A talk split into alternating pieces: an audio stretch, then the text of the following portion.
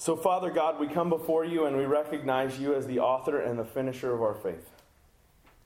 We recognize that everything has already been done through the sacrifice of Jesus Christ, your Son. That it's our job now to accurate accurately reflect the glory of the image of your Son and live in the truth and the grace that's been provided for us. So, Father, as we talk this morning, about the places in our lives that we've got to clean out, would you speak deeply to us this morning? And would you begin a work in our hearts? And would you allow this not to be something that brings condemnation, but that brings healing through the power of your Holy Spirit? In Jesus' name, amen. So every house has trash, right? We all know that. Who takes out the trash in your house? Anybody? Anybody? You both raised your hand. There's no way that it can be you both, You have right? trash, you have green trash, you have recycling. Oh yeah, so you're those people, right? You have the multiple cans. How many of you are the multiple can people? I just want to know. Thank you for being very 2000s, all right? I watch outside my house and the trash can dumps all the trash in the one same container. It's dumb. So I put wherever I want to go. I'm just going to be honest, right? And you know what? I have. And I'm like, no way, dude. I'm calling you on this, right? And every once in a while, I'll stick some cardboard and stuff into my green can just to be a punk, right? So that's just, just to be honest with you. But at my house, I am kind of the trash guy. Um, we're teaching our children because that's what we had children for to do our chores. Um, we're teaching our children how to take out the trash, and Cindy has a great system now, and we've even got little Rowan, who's four years old, doing it now, which is great. Where all around the trash is upstairs, she collects them all and brings them down and like lines them up in the hallway, and then the other girls collect those and they put them in one bigger can, but it's always gets so Daddy can then dump that can into the real can and make sure it gets done. Now Cindy and I have a game in our house though where we play every once in a while. We do this with dishes and we do this with trash. We just kind of see how long it'll go before the other one gets fed up with it, right? And she claims that she doesn't play this game, and you, but you know. Yeah, yeah. so, it- it- it- yeah, she just says, no, you should take out the trash. There's no question. I'm not doing it, right? And so we, I feel like I'm playing a game of chicken with the trash, but it's not real. I'm always going to move. That's all there is to it. And the best part is, Cindy does the thing where the trash gets so full, and we have the cool can where you just walk by and it goes, and it opens up because my house is electronical and I love it, right? And so it's like senses that I'm close and that I want to dispose of something, and it opens up kindly for me. I can't wait till it says, hello, Jeff. Thank you. That's, that's my goal one day, uh, Jetson style. But we have that, and every once in a while, it'll be so full that the lid just is like propped open. And then Cindy will grab like a paper bag, like a little Trader Joe's bag or something, and she'll snap it down and leave it right there and just start to fill that up. Like, hey, dude, it's coming, you know. And then she'll get plastic bags and hang them on the handles of the cabinets and start filling those up, right? And, and, and here's the deal we know this. We live in America, so we're like the most trash creating society already to start off with, right? And there's some of those things that are small and no big deal. Like you think of like eggshells. One, don't ever put them down the drain. Bad thing, okay? But two, eggshells. They can kind of squash down. Bad, bad, bad for your garbage disposal in your system, right? So, um, anyway, but you get those kind of things. They're easy to compact. You can think of those things that, you know, like saran wrap off the top of something you pulled out of the refrigerator. You can throw it in. Not a big deal. But then, I don't know if you're like me, I can't stand like those big juice containers and stuff like that. They're not really recyclable, some of them, and they don't have the little symbol, so I just get angry at them because you're being wasteful. And then I say, no, you're not green. It's okay. And then, and, but what I realize though is those things takes up so much room in my trash can. So what I'm teaching my kids is you put those in another trash can so that this trash can can last longer because I don't like taking out the trash. Right? So here we go. In our relationships, we have trash that has to be taken out. In our relationships, both husband and wife, relational, at work, guy friends, girlfriends, whatever, in all of our relationships, we have trash that has to be taken out. And it's very important that we take it out. And sometimes the trash is no big deal. It's little small pieces and, and it kind of makes its way to the bottom and smashes down and it's like, ah, no big deal. But then there's those juice containers that just tick you off, right? And it's like, why is this in here taking up my trash space? And what we find is there are certain people in our lives that all they have is juice containers. They don't have little amounts of stuff that they deposit onto us. They, they just always are drop, dropping something huge in our life, and we just are like angry. And here's, here's one other thing that happens is our spouses sometimes um, do things, small things, and, and it may start out as something small, but because of where we're at and the fact that we haven't taken out the trash lately and the fact that we're not in good communication at times, you know, life is busy and things are going, what happens is they blow up to be something that they never were meant to be. And so this morning we're going to talk about just taking out the trash. Um, so it, it, if I, if I can ask you to do something, I mean, this is going to seem weird, and Cindy, you can't do this because she's by herself, and, and uh, but I'm going to ask you if your spouse is near you, um, at some point this morning, I just want you to hold their hand, okay? And just hold their hand and think, honey, this is going to be really good. It may hurt for a minute, but it's going to be really nice, okay? And we're going to just kind of talk through this and walk through what it looks like. Um, fights are good sometimes. Fights are bad a lot of times. And so it, it's important that we understand how to and how not to fight. Um, our relationships, hopefully, are kind of spicy and exciting and alive and well, right? Nobody likes eating just plain ugh, all the time. And if your marriage is just plain ugh, all the time, you probably are not going to get volatile. You'll probably not have any just disagreements because it's not all that exciting to start off with. But I believe that God has created us in ways that He wants us to have an exciting life, an exciting marriage. And when your life is exciting too, sometimes it gets exciting in the opposite direction where somebody does something and it doesn't go well. And when I talk about fighting, you know, some of you are like, I don't fight. No, no, we don't fight. Um, you're lying. like either that or you're not very good friends or you're not really married, right? Because here's the deal we all do at some point. And it comes now if you're in a place and you're not married yet, because uh, there's a few, but it, and you find yourself fighting a lot, don't get married. Just don't. Like, it's okay. Like, I tell people all the time, you know, uh, high school kids, they're like, you know, we just got to work through it. I'm like, no, you don't. Dump them. Be done. Get over. There's somebody else out there that you won't fight with. It'll be fine, right? And they're like, that's so terrible. Yeah, okay, right? But here's the thing if you fight with somebody all the time before you get married, not a good deal. So, figure it out, and, and hopefully you came into marriage liking each other. And then you find points where you really trust somebody with who you are and what you are. And when you begin to trust somebody, you begin to pour into them. What you find is the more you trust them, the more you care about them, the more you love them, the more they have a chance to hurt you. That little things that somebody else that you really don't care about could say, these things hurt you when they say it. Very important to understand. So, in fighting and, and in disagreeing, um, there's a researcher, his name's John Gottman, and he did uh, some studies on marriages, and he's been able to predict, kind of through his study, with about a 91% accuracy and success rate. He says um, he can predict when people or who will get a divorce. It's kind of crazy. And he does it based off of a few variables. He calls them the four horsemen.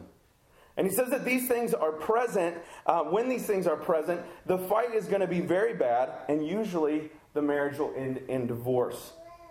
And, and I would continue to say what I said from the very beginning that this also goes along into other relationships in our lives. And he says it begins with a harsh startup. Somebody's angry and tempers are flaring, plates are flying, she's got her hands on the hips, he's getting angry and yelling a little bit louder. It just starts bad. And the first of the horsemen comes out, and it's the, the, the one of the four horsemen is criticism. Criticism. It's when you attack the person, not the problem.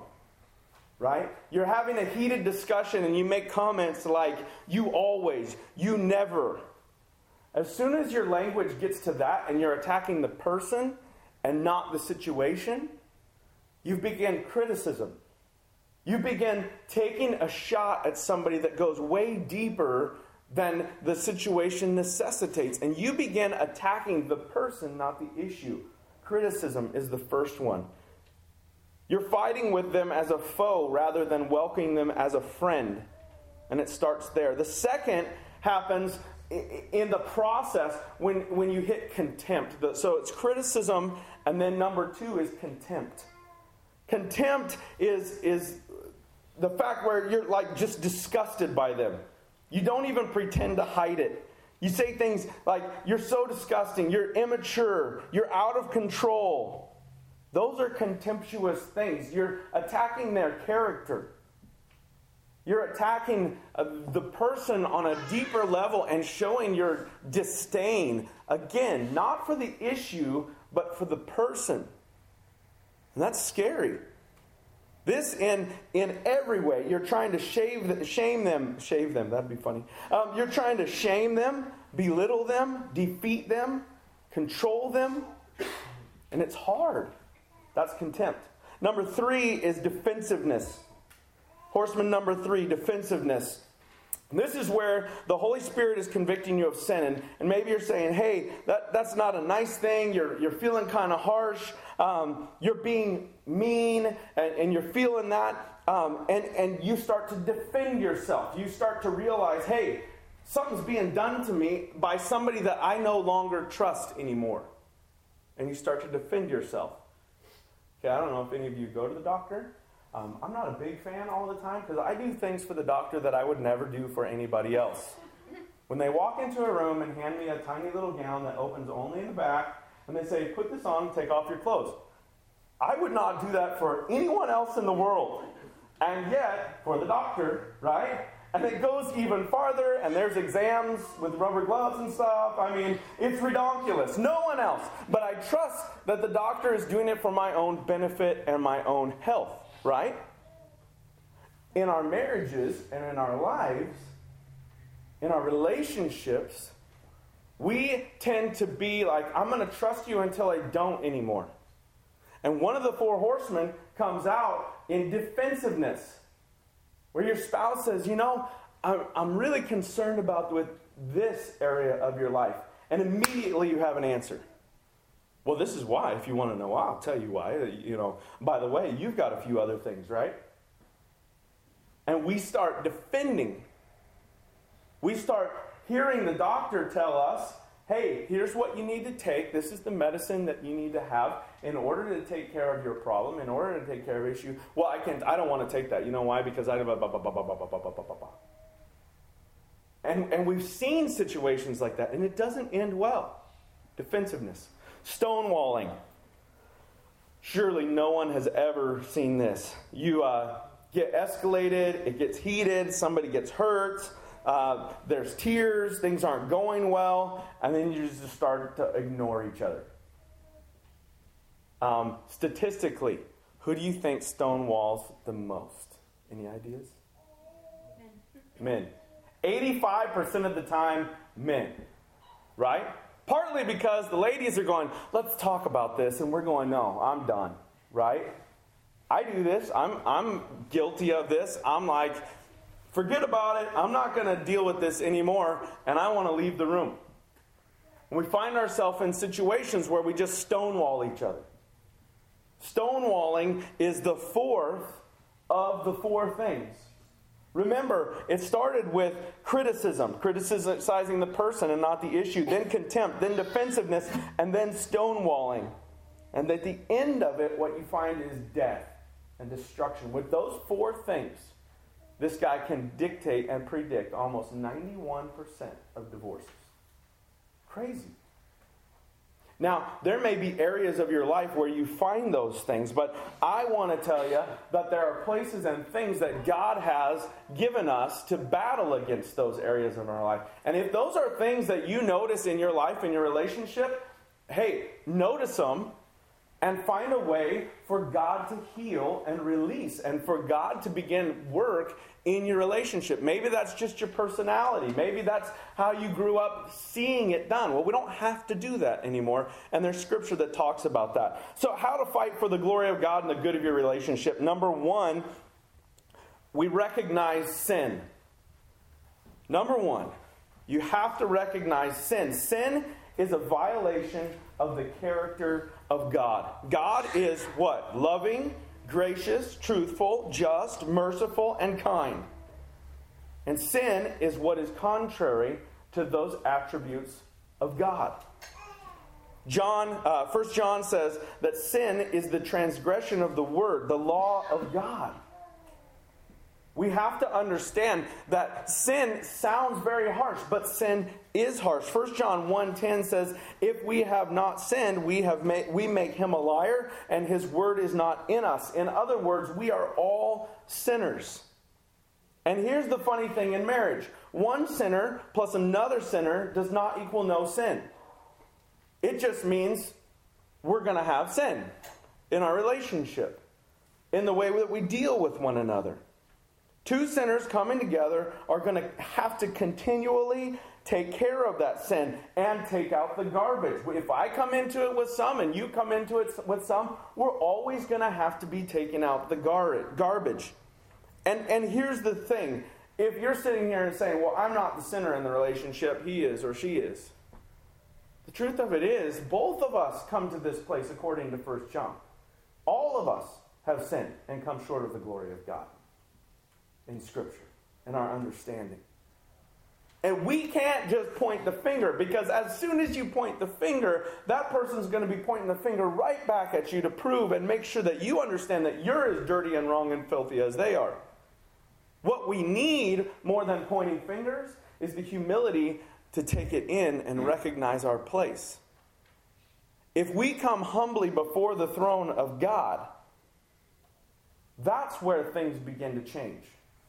When we recognize that we have the potential to damage our mate, that's when things begin to change. The psalmist says, Against you only, God, have I sinned. And we have to recognize when we do something to harm that person out of the character of God, which is sin, out of the character of God, we are not only sinning against our spouse, but against God Himself. And we have to call it what it is.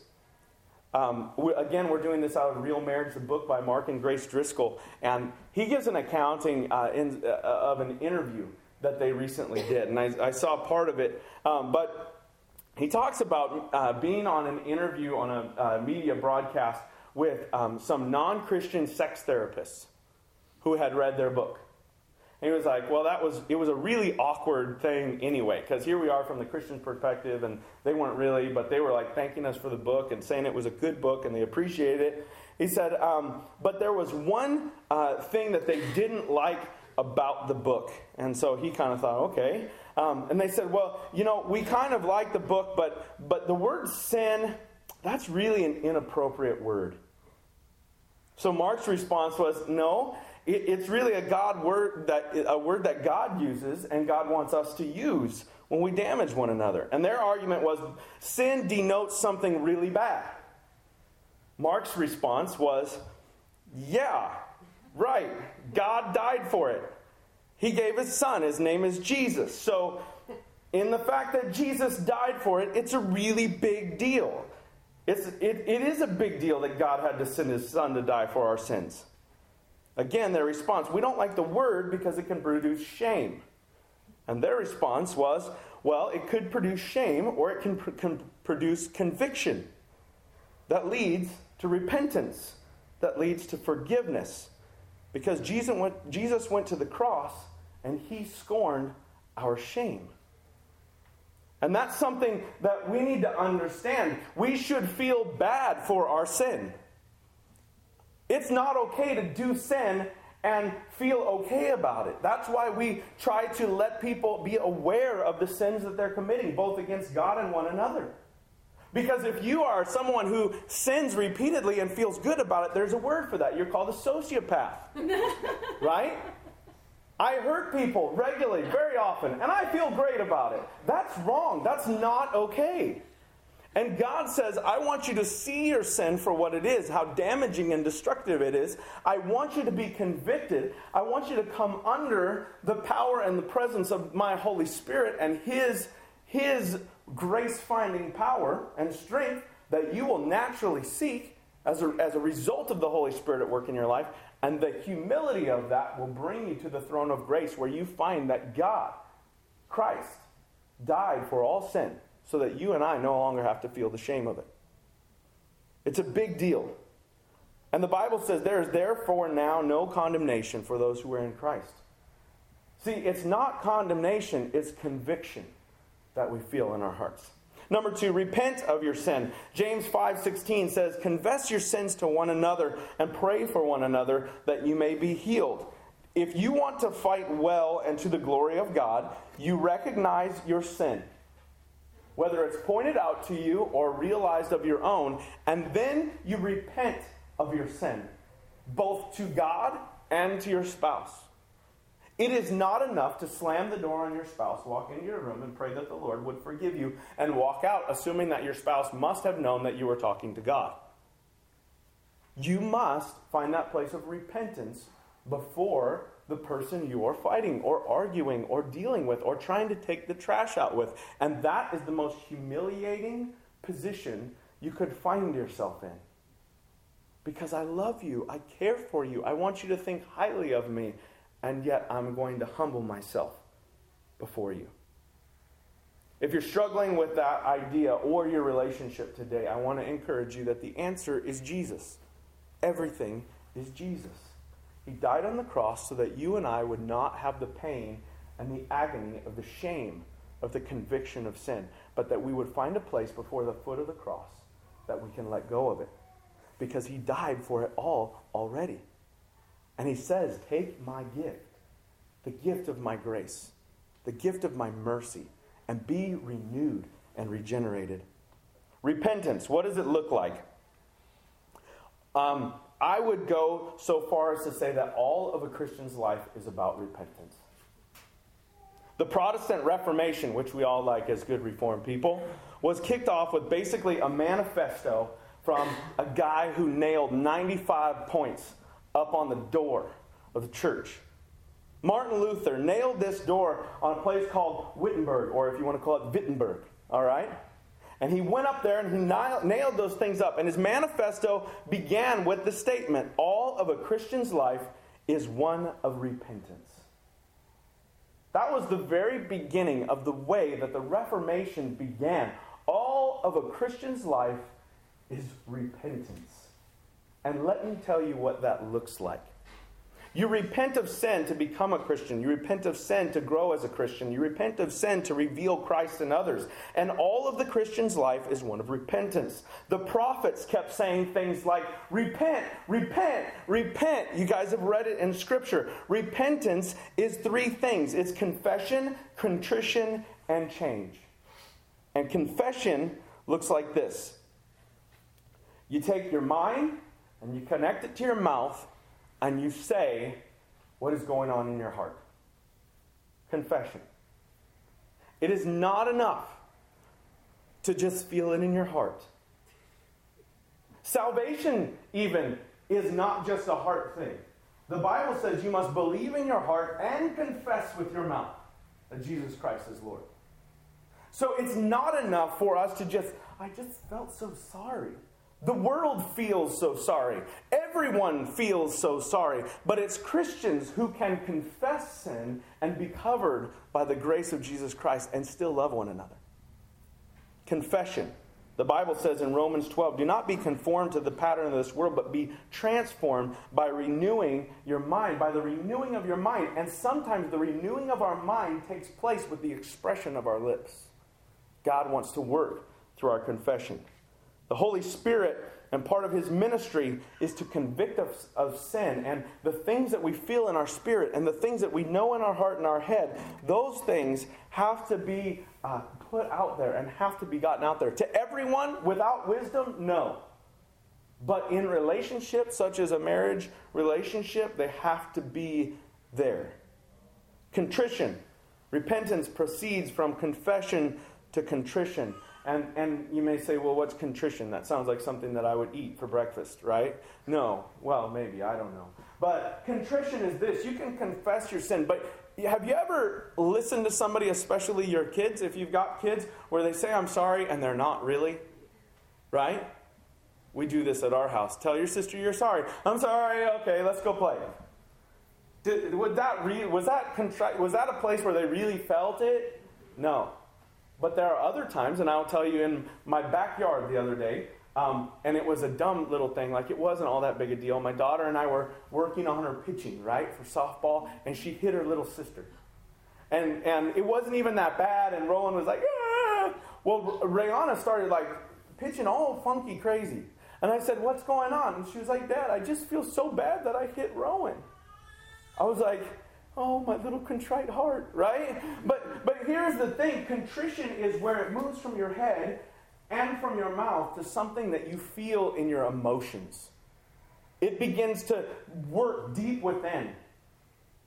Last night, um, as we were talking, uh, just Cindy and I, even with one of our daughters, there's tears began to flow as we talked about the places that we've been working through some of our relationship and what it looks like to be a part of a family. And, and you know when emotion gets connected to confession, there is contrition.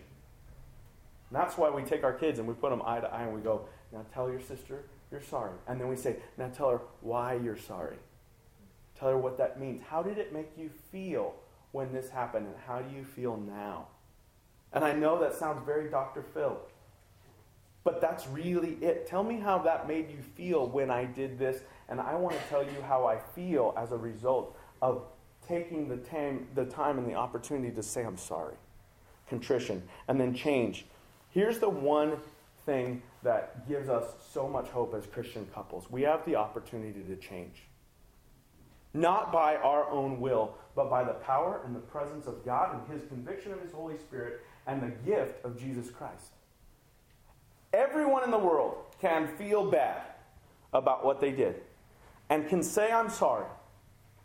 But only Christians have the opportunity to really change. Hear that. Now, you can change your actions and you can change your reactions. But there is a specific uh, doctrine called the doctrine of regeneration that we need to understand that God is taking us and molding us and shaping us and literally creating within us something new. Regeneration, like when you break off the arm of a starfish, in a couple months it'll be back. It's renewed, refreshed, as if it was never gone. God takes us back from that broken state and renews us and rebuilds us and says, I'm going to create you in my image and give you a new mind and a new heart and a new spirit so that when you feel bad and you confess it and then your emotions catch up and you deeply understand what's going on, then I can literally change you from the inside out. If you have a spouse who constantly apologizes for the same thing, that's an issue. Because Christ says you should not be falling in the same hole five, six, seven, eight times. This should not be a common thing. There's couples in the church who one of the spouses continues to have affairs or continues to be abusive, and it's five, six, seven times down the road. Well, I'm going to have grace on my spouse. No, no, there's a point, there's a limit, there's a place where that person is no longer following un- and falling under the grace of Jesus Christ and or seeking the power of the presence of God and his understandings for life. And we can tell when that person is doing that because of the change that's represented there. Those things get sticky and those things get kind of deep, but I will tell you that those are things that we have to understand. And so, repentance is not getting caught and coming clean. Repentance is not, oh, I'm sorry you found that out. By the way, I've been looking online at a lot of stuff I shouldn't have. Repentance is not, oh, you saw that text message. Yeah, I'm sorry about that. I didn't mean to do that. That's getting caught. That's being in trouble. Repentance is not blaming others for our sin or blaming our nature. You know, my personality type is uh, J E R K. You know, it's that's just how I am. Some of you got that. It's the ESTFJ, whatever that person that. Okay. All right, so, um, but the idea is uh, a lot of us will just blame, well, that's just the way I am. That's the way God made me. Or if you hadn't done that, then I wouldn't have. Or if this wasn't going on at work, then I wouldn't have, or I would be. We blame other people. Repentance is not worldly sorrow, it's seeking change. And here I'd encourage you to read Ephesians 4 25 through 32. Ephesians 4 25 through 32. If you're ever counseling or somebody comes to you with a need for advice or help or, or seeking wisdom, I guarantee you, if you turn to that section of Scripture, you will find almost every answer to every issue along the way that's interpersonal and social. Here's what it looks like God calls us to be honest about our sin. To be angry and not sin is a big deal. And then he calls us to not let the anger, uh, uh, the sun go down upon our anger in that section of Scripture. He says, deal with it quickly and make sure that you get it out of the way. He then ca- calls us to not give an opportunity to the devil. He says, Don't let yourself get caught letting something marinate, letting something ferment in your life that'll cause damage and destruction and will be a place where the enemy can destroy. He says, Let no corrupt talk come out of your mouth. Don't begin ripping down the people that you love the most and that you care about because of the, the damage that it's doing in your own heart. And this is uh, the place that it, do, that it may give grace to those who hear and do not grieve the Holy Spirit of God. Comes up in that section of Scripture. And basically, what he's saying is this do not miss the places where you're being spoken to and God is being pointed out and rightness is being pointed out, and holiness is being pointed out, and we choose to delay that or push that aside or blame it on something else. Allow God to work in your heart. Do not bypass that for the sake of your own benefit and your own lack of humility. But in all things, give God first place in everything and allow our communication to be pure and right and true and good. And he talks about bitterness in that section of Scripture and what that looks like. And I just kind of want to end with this thought. I've said it a couple of times already in this series that um, marriage um, and falling in love and falling out of love um, is, is something that we constantly hear in our culture. And that we're not necessarily falling out of love in our culture anymore, we're falling out of repentance.